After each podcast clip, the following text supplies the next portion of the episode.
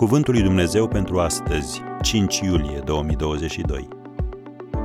Numele spune totul. Iată numele pe care îl vor da. Domnul neprihănirea noastră. Ieremia 23, versetul 6. Numele lui Dumnezeu, Yahweh Tzidkenu, Domnul neprihănirea noastră, i-a fost dictat de Dumnezeu lui Ieremia, care anunța venirea lui Mesia. Citim în cartea Ieremia, capitolul 33, de la versetul 15. În zilele acelea voi face să răsară lui David o odraslă neprihănită și iată numele pe care îl vor da. Domnul neprihănirea noastră. Înainte de venirea lui Mesia, neprihănirea noastră depindea de propriile noastre eforturi.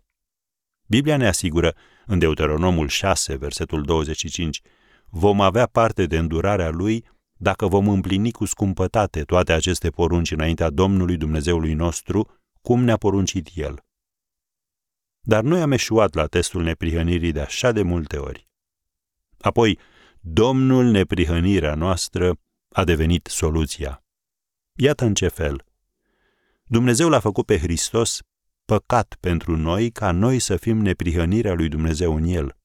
2 Corinteni 5, versetul 21 prin moartea Domnului Isus, noi am devenit neprihăniți înaintea lui Dumnezeu. Noi nu trebuie să facem fapte bune ca să ne putem simți neprihăniți înaintea lui Dumnezeu sau să ne facem rezerve de fapte bune din care să luăm când vrem să ne simțim apreciați. Noi trebuie să luăm din neprihănirea depozitată în contul nostru de Hristos. Dacă avem nevoie de smerenie, curăție, răbdare, bunătate sau dragoste, E inutil să căutăm în noi înșine.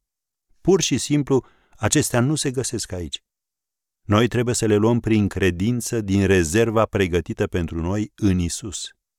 Inimile vinovate vor primi iertare, duhurile neliniștite pot primi pacea, sufletele obosite pot primi tărie și mințile confuze pot primi călăuzire. Din izvorul nesecat, Iahveh Tzidkenu. Așa cum primești mântuirea prin credință, tot așa trebuie să iei neprihănire și tot ce mai ai nevoie prin credința în ce a împlinit Dumnezeu în Domnul Isus, Domnul neprihănirii tale.